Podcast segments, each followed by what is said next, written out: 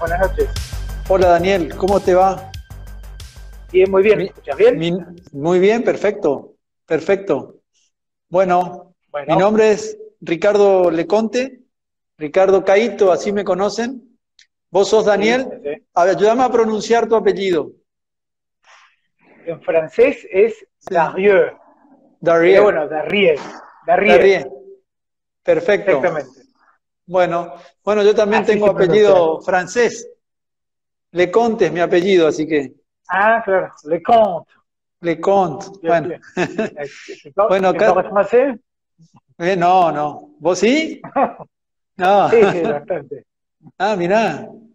¿Tenés, tenés todavía relación o...? No, lo que ocurrió fue que de chicos mi padre, por el apellido, ah, mira. nos hizo estudiar. Bueno, a mí me gustó, me gustan los idiomas. Ah, qué bien. Así que bueno, lo estudié, lo practiqué bastante. Este, bueno, ahora ya algunos años que no lo practico, ¿no? Pero bueno, algo conservo de, la Perfecto.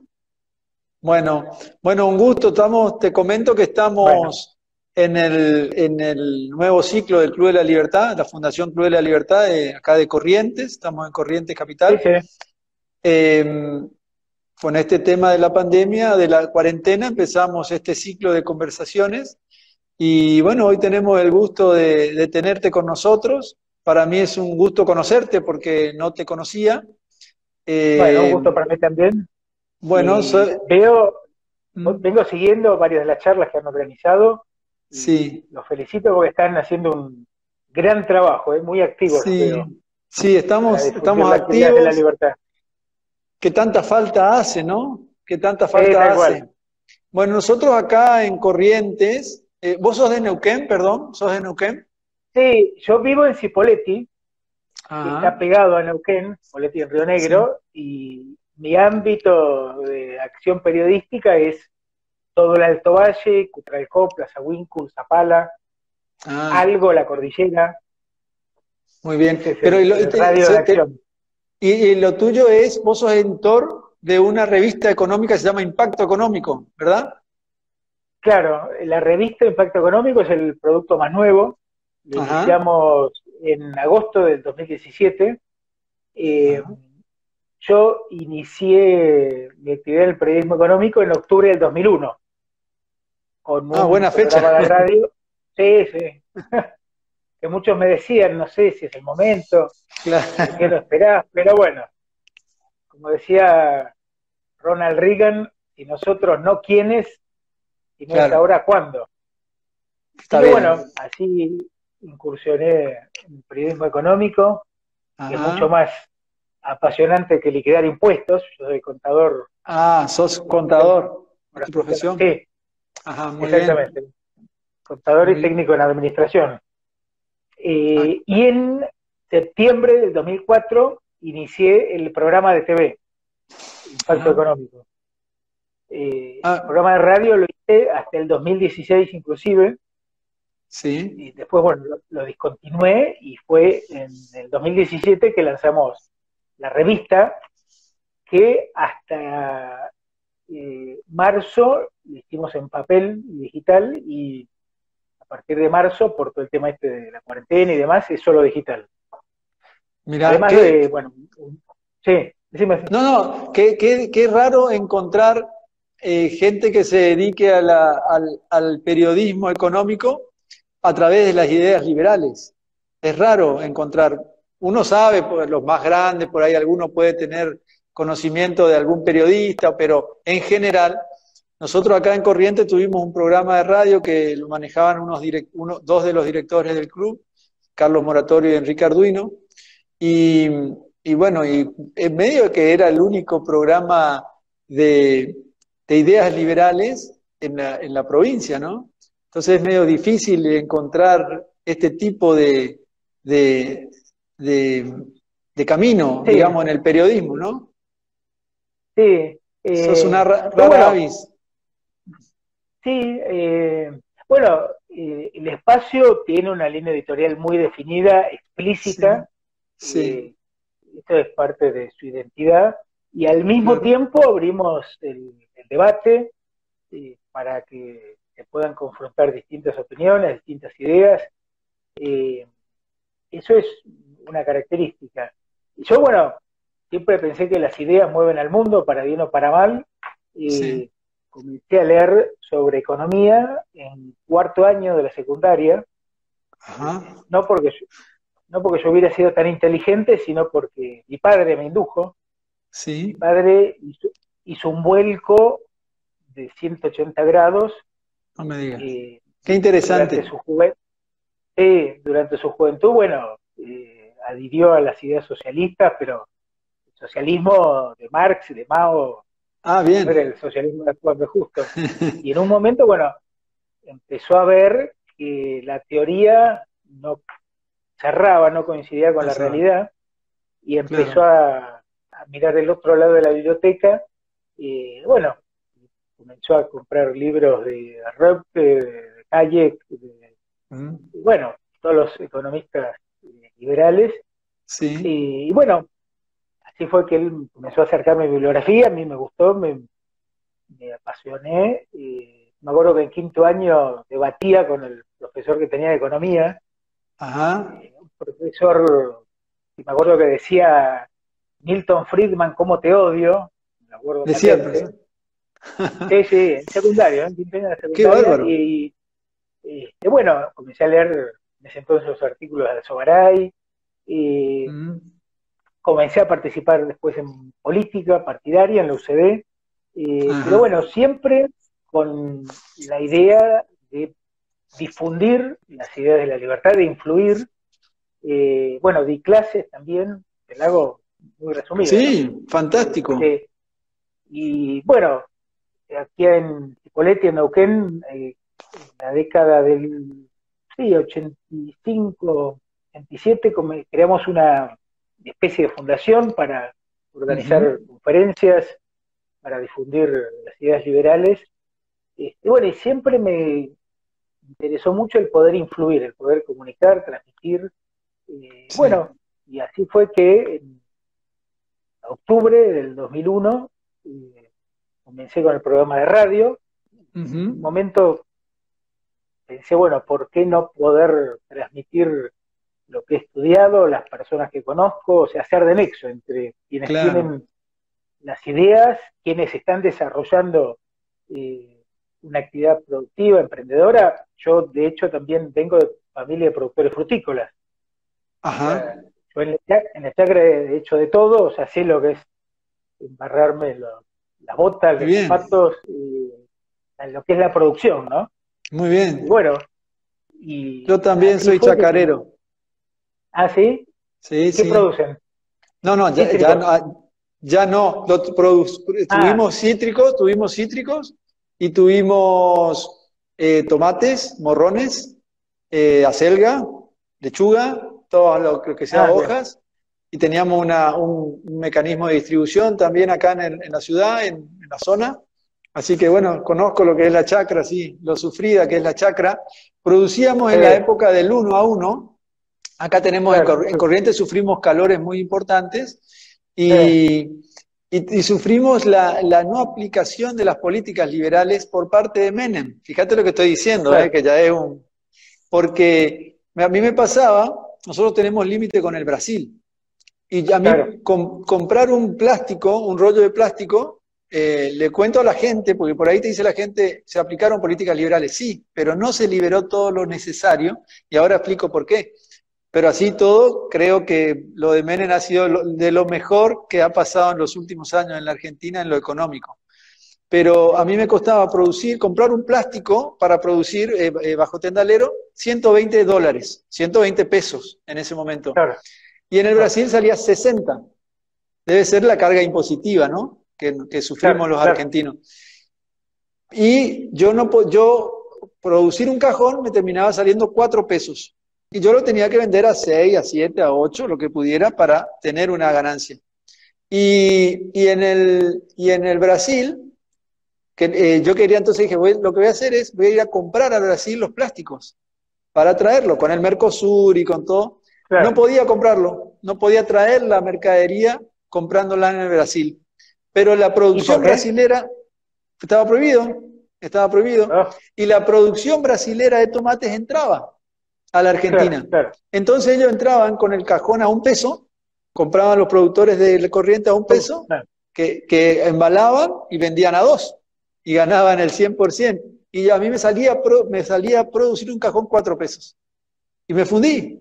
En esa época me fundí, pero yo no podía acceder al libre comercio de decir, bueno, voy a buscar la mayor rentabilidad y voy a comprar en el... No, yo no podía comprar, pero podía entrar a la producción. Y un ejemplo que quizás lo tengas en la, en la memoria es que por, ese, por esa situación, Reutemann hace en Santa Fe un, un paro y él se adhiere al, pedido de los productores y tiran la producción en las rutas para llamar la atención del gobierno nacional. No sé si te acordás. O sea, bueno, pero por eso digo, no, no eran políticas verdaderamente liberales porque en algunas cuestiones todavía estaba lo del Mercosur de proteger la industria del otro sector y bueno, y con todo eso nos perjudicábamos los, productores, que teníamos también a la FIP con 18 personas trabajando en la chacra y teníamos a la FIP encima, el Departamento del Trabajo. Claro. Eh, es difícil, es difícil producir y tener. Pero me interesa tu historia, me interesa tu historia porque es raro que alguien antes de entrar a la facultad eh, profese estas ideas o, se interese por estas ideas, porque normalmente el que entra a la facultad no va a conocer o no va a escuchar de autores liberales. Suele ser así, ¿no? bueno, ese es un gran tema que planteas. Yo, bueno, bien decís, ya entré a la facultad con anticuerpos. Sí, claro. ¿no? Sí. Eh, bueno, eh, yo en uno de los números anteriores de la revista escribí un artículo sobre el tema de la enseñanza de la economía en la Universidad del Comahue, en donde tenés todas las cátedras de economía con eh, bibliografía, en el mejor de los casos, keynesiana, ¿no? Sí. Eh, cuando no, bibliografía de izquierda, de autores socialistas, no hay ninguna cátedra con un profesor, profesores y bibliografía de autores liberales, no contrario. Eh, mm. Bueno, en la Facultad de Humanidades te recibís de licenciado en marxismo directamente. Sí, así es. Eh, y bueno, ese es un gran problema porque yo creo obviamente en la competencia, incluso en la competencia de ideas. Eh, yo siempre digo que uno no puede convencer a nadie, lo que puede hacer es mostrar otros enfoques para que cada uno tenga más elementos para formar su propio criterio. Pero bueno, eso no ocurre en la, no ocurre en la Universidad del Comahue, bueno, en muchos colegios secundarios, eh, a veces desde la primaria les dan bibliografía a los chicos, eh, típico tema con eh, el golpe militar. El problema acá en la Argentina comenzó en el 76, antes no pasaba nada, no se, habló, se habla del, del terrorismo subversivo, o sea, se muestra una parte de la historia que es una forma de, bueno, tener un enfoque muy parcial, ¿no? Y como decía Hayek, quien maneja el pasado, maneja el futuro. Así según la opinión que vos tengas de los hechos históricos, va a ser la opinión que vos tengas en el presente de qué ideas son más convenientes y, y cuáles son más convenientes a futuro. Así que ahí, en el campo de la educación, es un tema eh, estratégico en donde hay que ganar terreno, ¿no? Claro, digo, para que escuchen otras campanas. Es, es, bueno tu, tu, tu, argumento al respecto porque no es la cuestión de imponer, sino de que darle elementos para que cada uno forme su, propia, su propio criterio. Pero tenemos tanta certeza En, la, en, el, en los resultados que dan nuestras ideas o las ideas que, que tenemos, la, la, que profesamos, es que dejamos en el libre albedrío de cada uno a que tome su decisión porque sabemos que, que, nuestras ideas han generado bienestar y no han generado muertes y, y, todo lo que sabemos. Y ahí puedo hacer la introducción al, al tema de que, que, no sé si elegiste vos, hablaste con Alberto, pero me dijo que el tema de la charla, o, lo, o lo publicamos, es el periodismo a favor del capitalismo. Ese es el tema, el, título, el título de la charla. Y, y bueno, yo soy justamente, uno sabe los resultados, eh, están a la vista los resultados que sea, de, países que han aplicado el socialismo. eh, de muertes, de totalitarismo, de, encierro, de pobreza, y así todo el periodismo, eh, por lo menos en la Argentina, en su gran mayoría, en su gran mayoría profesa las ideas y, de, socialistas eh, y ponen y, demonizan a, nuestras las ideas del liberalismo llamándola de entrada neoliberales y ese es el eslogan que se viene, más o menos desde el 2001 se viene aplicando esa terminología, ¿no? Sí, sí, es una forma de descalificar, eh, quizás sea porque como no pueden cuestionar al liberalismo en sí, porque aquí donde se aplicó funcionó, entonces bueno, ahora la estrategia es eh, el neoliberalismo, ¿no? que es como hablar de, la nueva libertad. Pero bueno, también yo siempre insisto en que gran parte de la prédica eh, en contra de la empresa privada, en contra de la libertad económica, este, ha venido desde la prensa, desde los medios, y por eso es que desde los medios también hay que dar la batalla, ¿no? Hay distintos campos de acción. Uno es el de la difusión de las ideas a través de fundaciones como la de ustedes, Fundación Libertad. Bueno, yo aquí en Neuquén y Río Negro también integro la Fundación Progreso y Libertad, en la cual seguimos desarrollando eh, estas actividades de difusión. Eh, parte de los integrantes de la fundación han desarrollado un programa de charlas en colegios secundarios eh, sobre las ideas de Alberdi, sobre mitos económicos.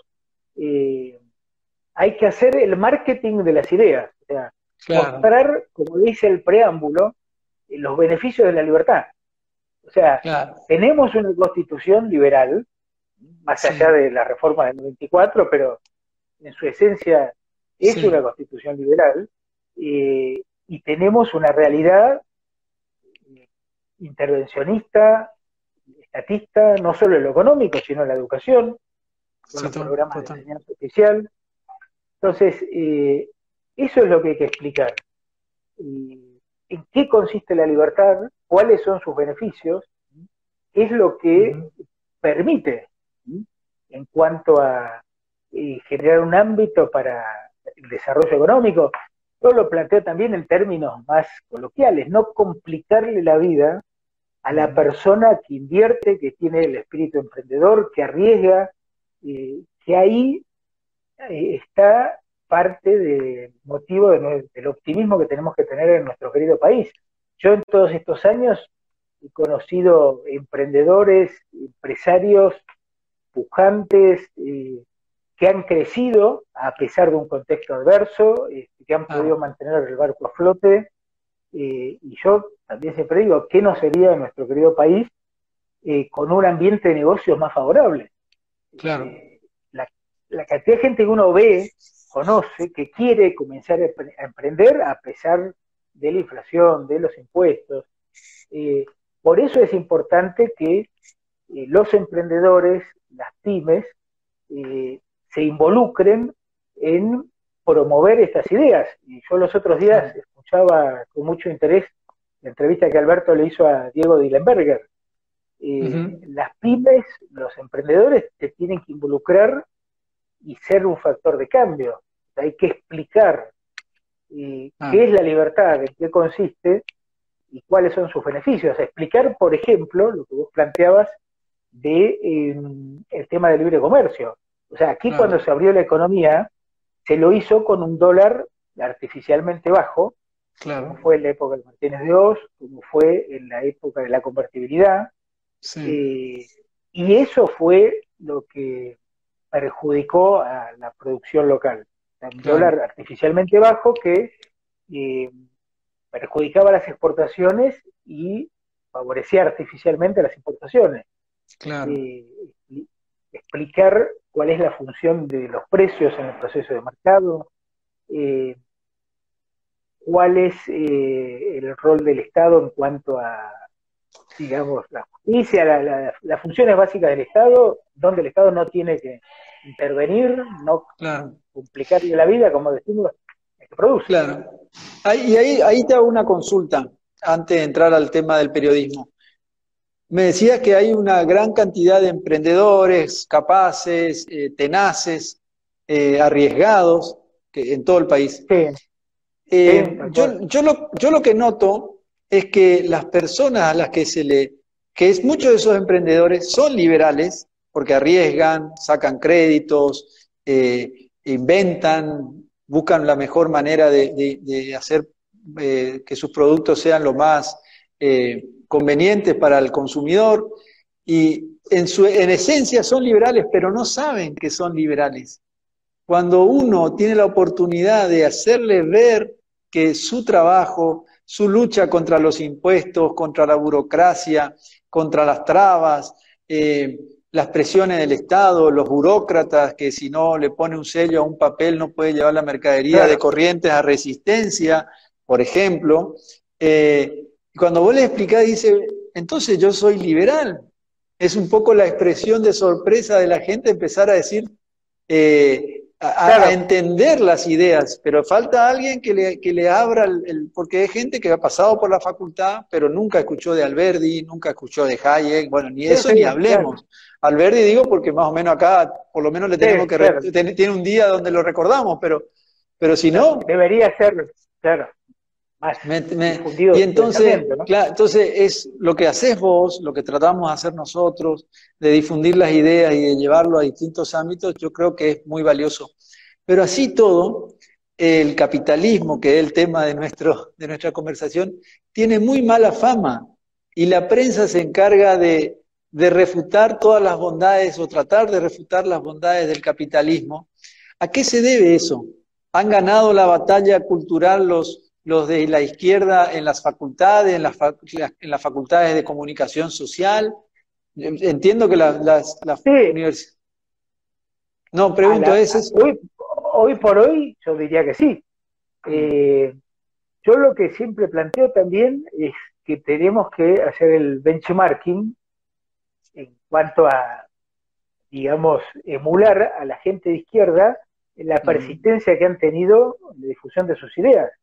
O sea, teniendo un sistema de ideas que es antinatural, que va en contra de la naturaleza humana, eh, que ha fracasado en todo el mundo, han persistido. y nosotros, como creyentes en la libertad, eh, bueno, creo que nos ha faltado más entusiasmo.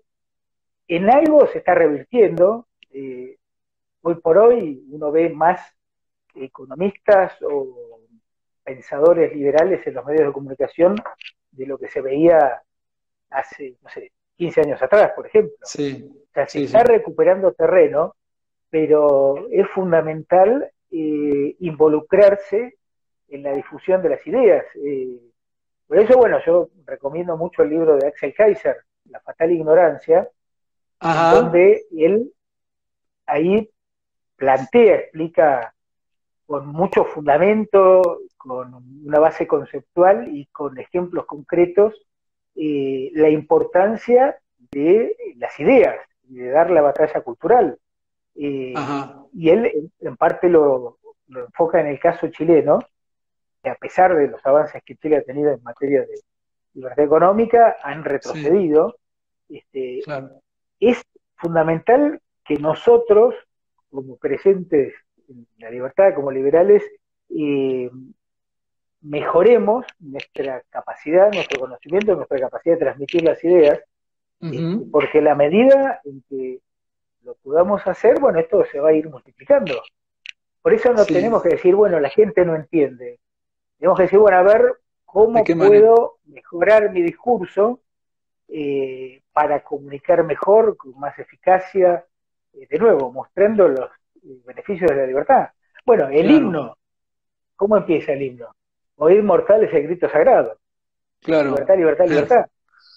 El tema es que hay que explicar en qué consiste la libertad, de nuevo, cuáles son sus beneficios, eh, rescatar la historia argentina.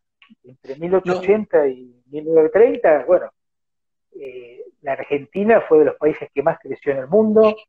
En esa época había dos alternativas para quienes querían emigrar, o se iban a Estados Unidos o venían acá a la Argentina. Bueno, es muy importante profundizar en la, historia de lo que fue la Argentina eh, para contrarrestar eh, esta publicidad de, esa época del modelo agroexportador, ¿no? Claro. Pero tenemos, tenemos en nuestro país el ejemplo de, las, de las dos Argentinas, de la que no queremos y de la que fue eh, de, pionera en el mundo, digamos.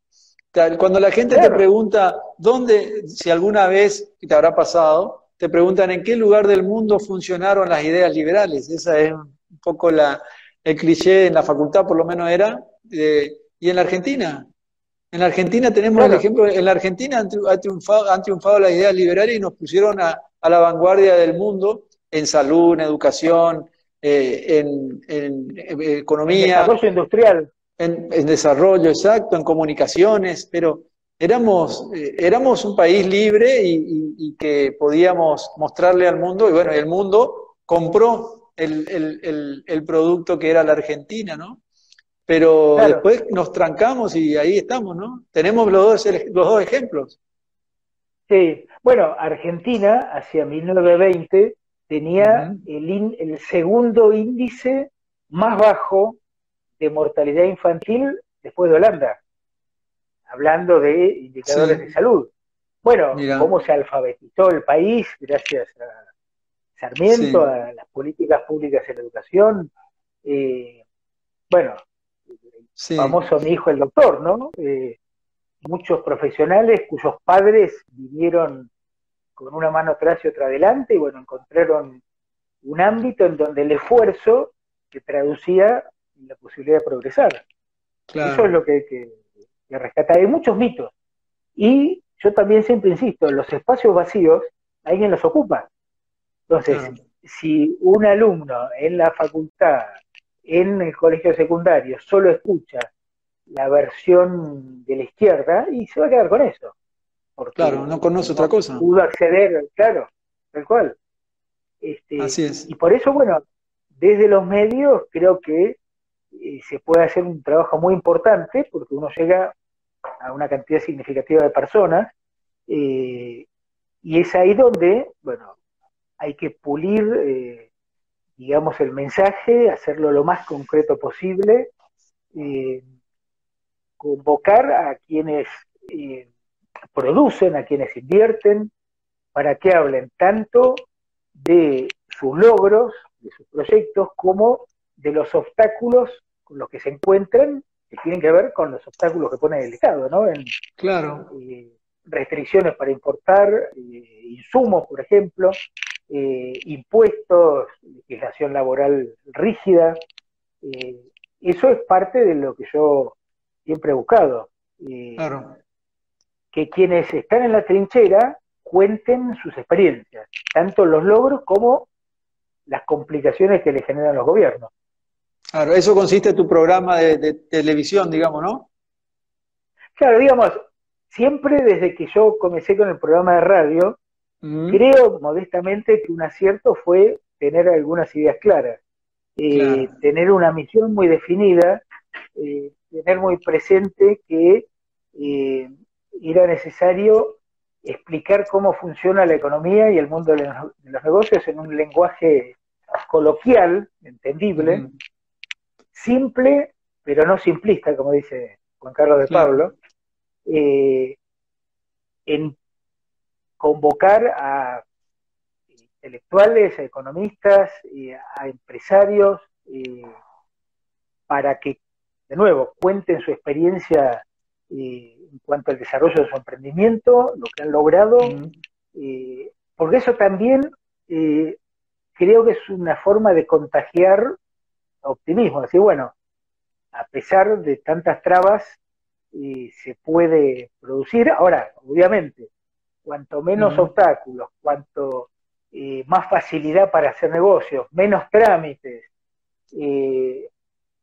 más, eh, cuanto más barato sea iniciar un emprendimiento, eh, bueno, eso va a incentivar a más personas.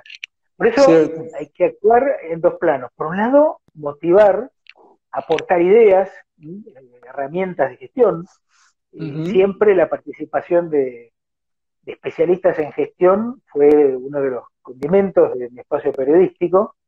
Eh, dar esas herramientas, ideas para desarrollar un emprendimiento, para mejorarlo, y por el otro, explicar cuál es el ámbito social, el ambiente más adecuado para producir riqueza, para incentivar el emprendimiento, ¿no? Así como un árbol de manzanas necesita un ámbito adecuado en cuestiones de clima, de, humedad, de temperatura, las personas necesitan un ámbito de libertad. Sea cual sea la nacionalidad, la raza, vos fijate que bueno, hay países de África en donde se está experimentando un crecimiento importante. Y bueno, porque hay menos trabas, porque hay, digamos, una moneda más sana. Sí. Las personas necesitan libertad.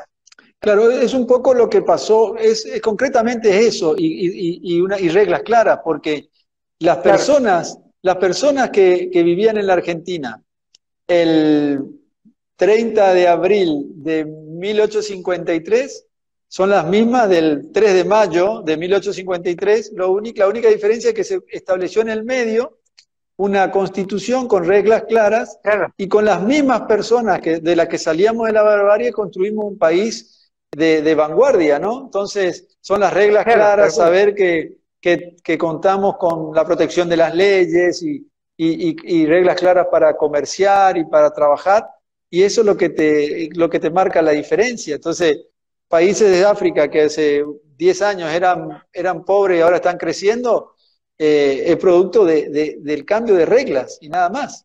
Claro, pero sí, tal cual. bueno, sí, No, no, lo que te quería decir es, porque volviendo al tema del periodismo, ¿qué nos falta a los liberales para, para emocionar como a veces pasa con la izquierda? Que te están vendiendo pobreza, te están mostrando un, un, camino eh, no sé, eh, hermoso, pero que vos sabés que te lleva a un precipicio y te lo venden de tal manera que vos decís, me tiro del precipicio y hay gente que está, eh, hay un sistema, un tema emocional, de épica, o, qué que nos está faltando a los liberales, que por ahí estamos más preocupados en producir, en trabajar, en generar oportunidades y no estamos tanto en el, en el desarrollo de este tipo de ideas y, y de, de, maneras para entrar y, y tenemos esa falla. Eh, el, capitalismo está más preocupado en producir, que es lo importante, pero no está tanto, tanto pensando en las ideas y de qué manera seducir. No sé si por ahí viene la cosa. Sí, sí, coincido. Falta eh, poner más énfasis en la discusión de las ideas y eh, en especial en mostrar la ética de la libertad. o sea, explicar que la libertad económica, o la libertad integral, porque la libertad no hay que partirla en gajos, eh, pero un ámbito de libertad es eh, un imperativo moral, un imperativo ético y que además genera condiciones para mejorar la producción, para aumentar la riqueza. Los otros días, bueno, lo escuchaba a Eduardo Martín, que tuve una charla con ustedes también, bueno, con Eduardo nos conocemos hace mucho, eh, bueno, yo soy muy seguidor de eh, Ayn Rand, eh, ella hace mucho hincapié en el fundamento ético, ¿no? Sí. tiene uno de sus capítulos de sus libros que se llama ¿Qué es el capitalismo? Y ahí explica que el capitalismo es el sistema más adecuado a la naturaleza humana, que es más ética la libertad, porque implica respetar el proyecto de vida de cada uno, eh, porque implica eh, la posibilidad de realizar interacciones voluntarias, de colaborar, colaboración voluntaria y pacífica, cada uno para lograr su objetivo tiene que ofrecerle algo a los demás. Por eso cuando se habla del egoísmo, claro, cuando se habla del egoísmo que genera el capitalismo, eso es, bueno, parte de los mitos. Eh, porque justamente en una economía libre, para poder progresar en lo personal, no te queda más remedio que ofrecerle al prójimo algo que necesite. O sea, si vos vas a la Antártida y querés vender trajes de baño, bueno, eh, vas a tener que cambiar de, estrategia.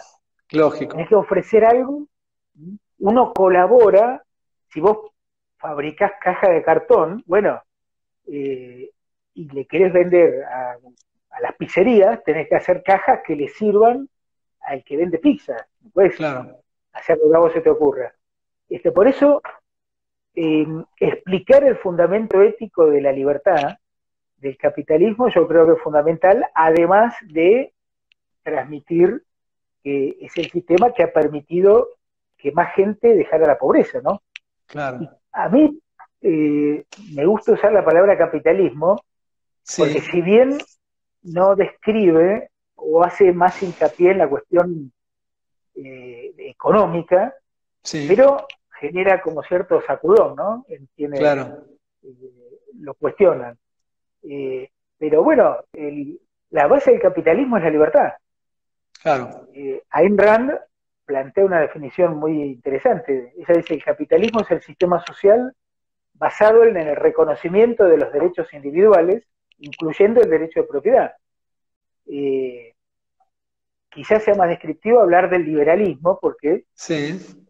plantea una cosmovisión más integral, ¿no? Por ejemplo, en educación hay mucho para hacer en materia de libertad en los programas educativos, en eliminar los programas de enseñanza oficial, en que haya más libertad, en que cada colegio tenga sus propios programas, eh, más libertad para que los padres puedan decidir a qué colegio mandar a sus hijos, pensando en el esquema de educación estatal.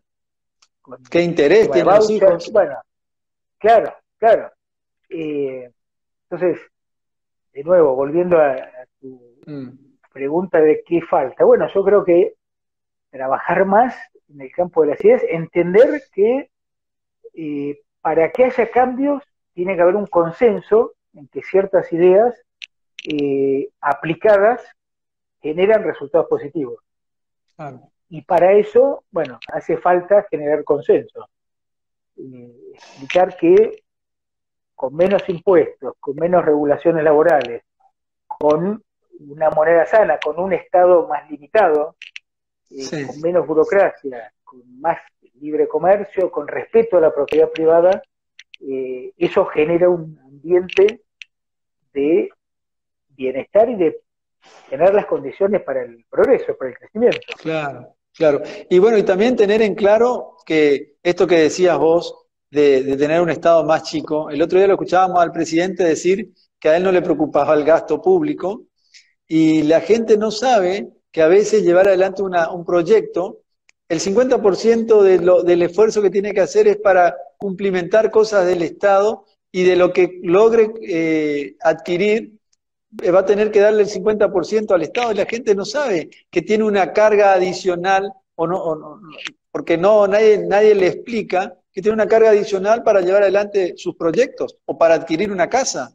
Simplemente, digamos, en, todo tenés un socio que te, que te genera el doble de esfuerzo para lograr tus objetivos, ¿no? Y es sencillo. ¿Te, escucho? ¿Te escucho? sí, cuando vas al supermercado.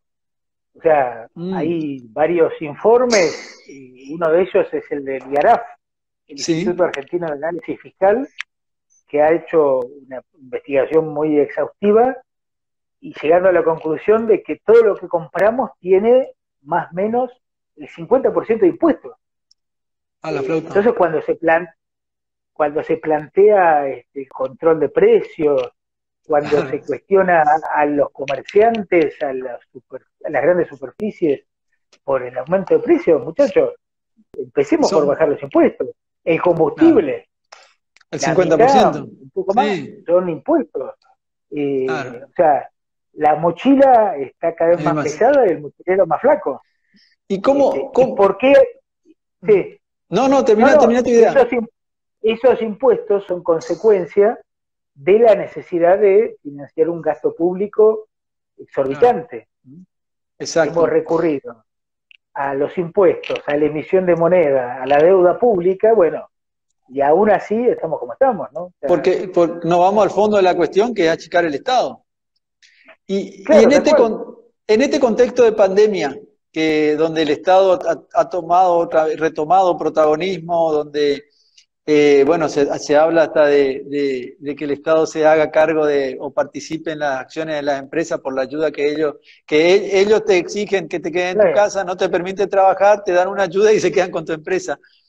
¿Cómo ves el, el futuro de la Argentina? Otros países vemos que las soluciones que, que aplican son diferentes, las ayudas económicas son diferentes, son directamente en los Estados Unidos para, para el fondo de desempleo, las empresas tienen libertad de de desprenderse de personal para que cuando llegue el momento de, abrir las puertas eh, pueda tomar otra vez, el, no, no, no, encontrarse endeudada. Acá le dan crédito para que se encuentren endeudados, no pueden echar personal. Bueno, es una, y vamos a estar en otra situación en X tiempo, cuando se levante la, cuarentena. ¿Cómo ves el futuro de la Argentina? Tu opinión como periodista, te pregunto. Sí, y va a depender de lo que se haga. Eh, mm nuestro país ya ingresó a la cuarentena en terapia intensiva. Sí. Eh, se están aplicando. Perdón va, a perdón, va a depender de lo que se haga, pero las perspectivas nuestras como liberales no es que se van a aplicar nuestras ideas. A eso voy. por lo menos las mías. por, lo menos las mías. Sí, sí. Mm. No, no, hoy pareciera que no. O sea, eh, lo que está mostrando este gobierno es. Eh, digamos, la decisión de intervenir más en la economía, con precios máximos, tarifas congeladas, eh, cepo al dólar.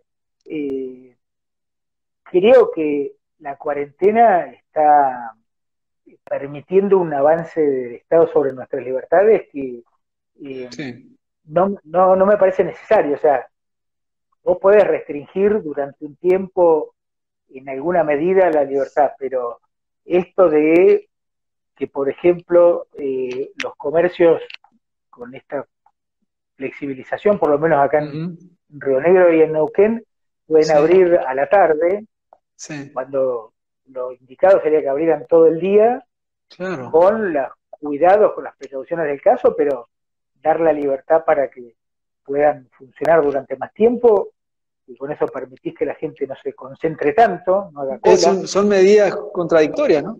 Sí. Claro. Bueno, hoy escuchaba eh, uno de los últimos datos, el 95% de los casos de coronavirus están en el, en el AMBA, área metropolitana de Buenos Aires, o sea, capital y conurbano. Sí. Eh, y la realidad que tenemos en las provincias es distinta. Entonces, fue una cuarentena em, con un esquema muy unitario, muy en función de la realidad de Capital, Gran Buenos Aires, que viven todos pegados. Eh, eso fue un error. Eh, bueno, la empresa de respiradores, la empresa esta cordobesa que fabrica eh, respiradores, exportaba por decisión. Que fue intervenida. Que, fue intervenida, claro. O sea, eso es producto de esta mentalidad intervencionista, ¿no? Bueno, estos proyectos que vos planteabas de esta idea de quedarse con parte del capital de las empresas a las que se ayudó. O sea, que genera todavía más incertidumbre a la que te genera la cuarentena. Eh, claro. o sea, esto bueno, el presidente dijo, habló de estas ideas este, locas. Sí. Pero, este, bueno, el otro día eh, se presentó o se está por presentar un proyecto para que las empresas petroleras no puedan tener estaciones de servicio. Eh, ah, no, que sean bueno, eh, el impuesto a la riqueza, sí, que todavía no empezó a ser tratado y ya se está hablando de que no va a ser tan restringido el proyecto para los más ricos, sino que va a tener que ser, va a, claro, va a tener que ser un poco más amplia la, base. Eh, o sea, más impuestos. O sea, y es propio de esta mentalidad intervencionista. Y hay un tema muy grave. A ver. que tiene que ver con el ataque que están sufriendo algunos eh, productores agrícolas. Sí, que les a los han quemado. Bueno, eso es algo organizado. O sea, con todo lo que uno le pueda criticar a, Macri, eh, su gestión económica, pero eso no pasaba. Claro. Eh, sí. Acá hay algo complicado que está ocurriendo. Sí, sí, es peligroso. Es, es decir, la cuarentena es un problema, la pandemia es un problema, ahora el enfoque intervencionista del gobierno hace que todavía el problema se agrave. Eh, y, a futuro, bueno, eh, la cantidad de, comercios que están cerrando, de pymes que están facturando cero, eh, la menor recaudación que va a haber, o sea, ¿cómo van a pagar ese gasto? Y vos, y vos ves, lo vemos, que del lado del Estado no hay una decisión de decir, a ver muchachos, nosotros ajustémonos un poco, uno ve al sector privado cómo eh, reaccionó con la agilidad que lo caracteriza.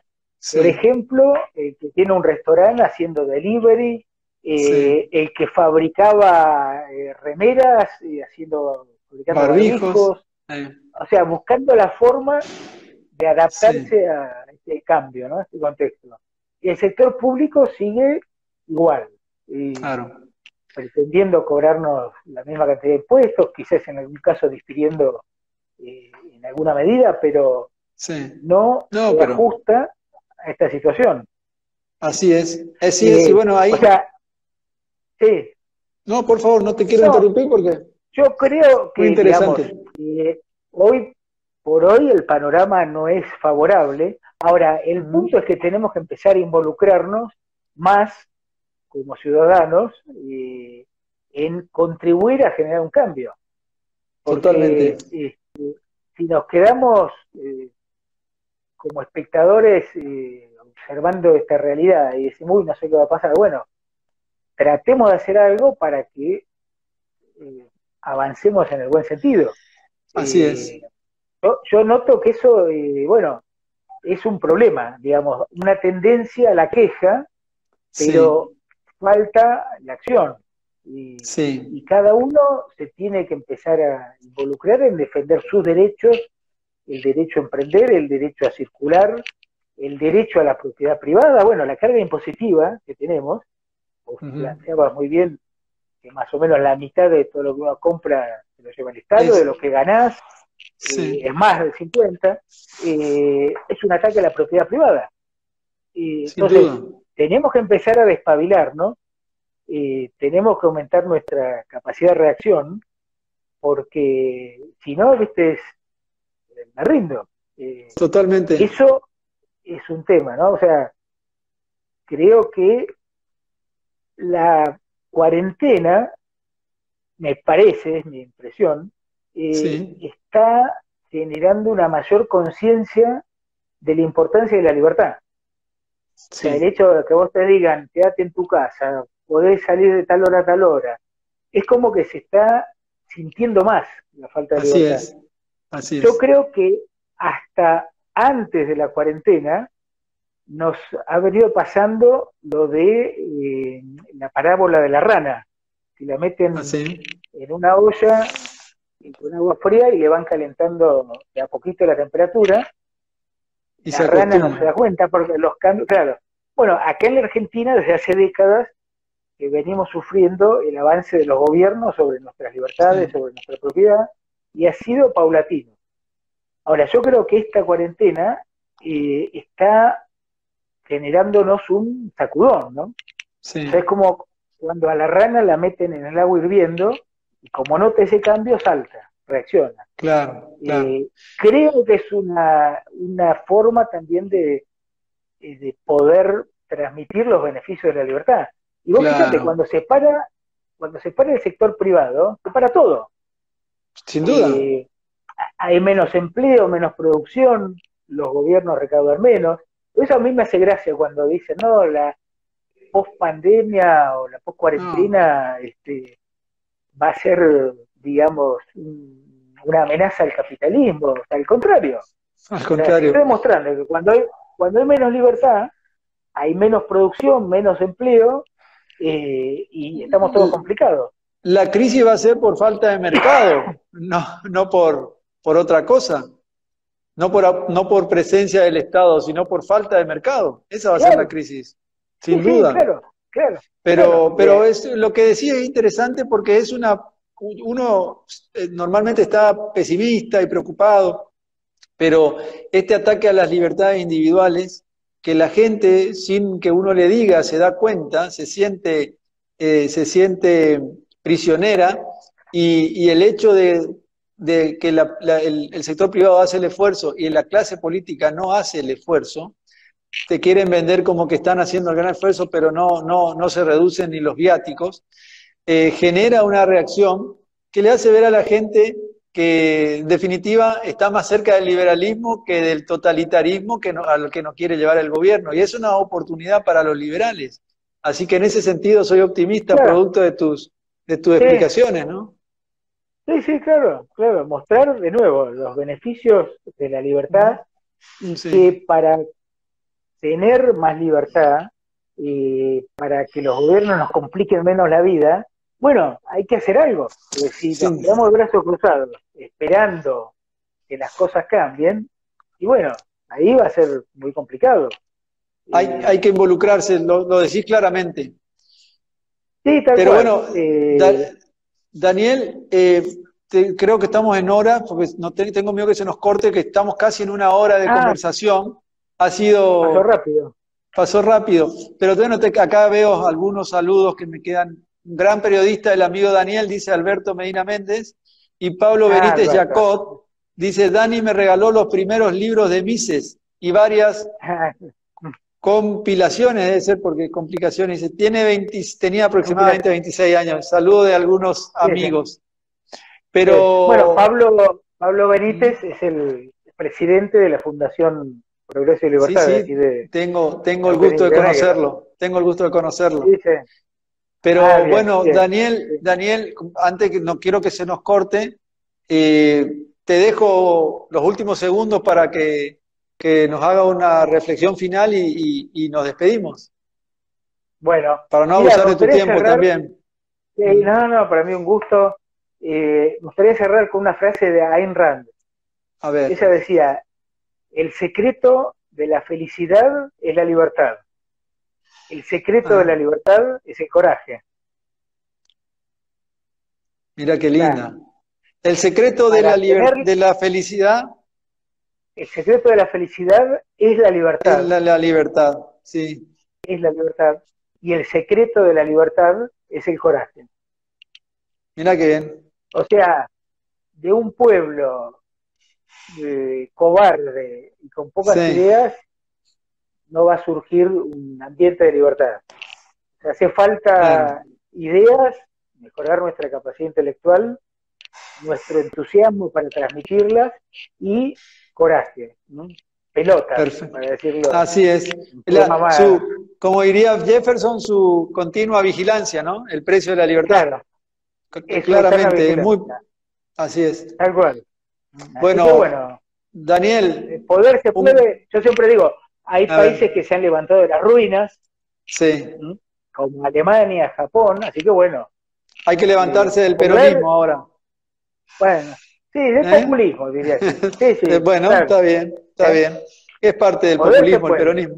Sí. Sí, sí, bueno, Daniel, un, un gusto en nombre propio y en nombre de los amigos del Club de la Libertad, te agradecemos por tu tiempo, tu predisposición y bueno, y ojalá ah, en alguna oportunidad puedas visitarnos por corriente en alguno de los eventos del club. Me encantaría, ¿eh? Y bueno, sigan con ese gran trabajo que están realizando. Bueno, bueno Daniel, un ¿Eh? gusto y hasta la próxima. Muchas gracias. Hasta la próxima. Saludos. Adiós. A todos, saludos Alberto. Gracias. Chao.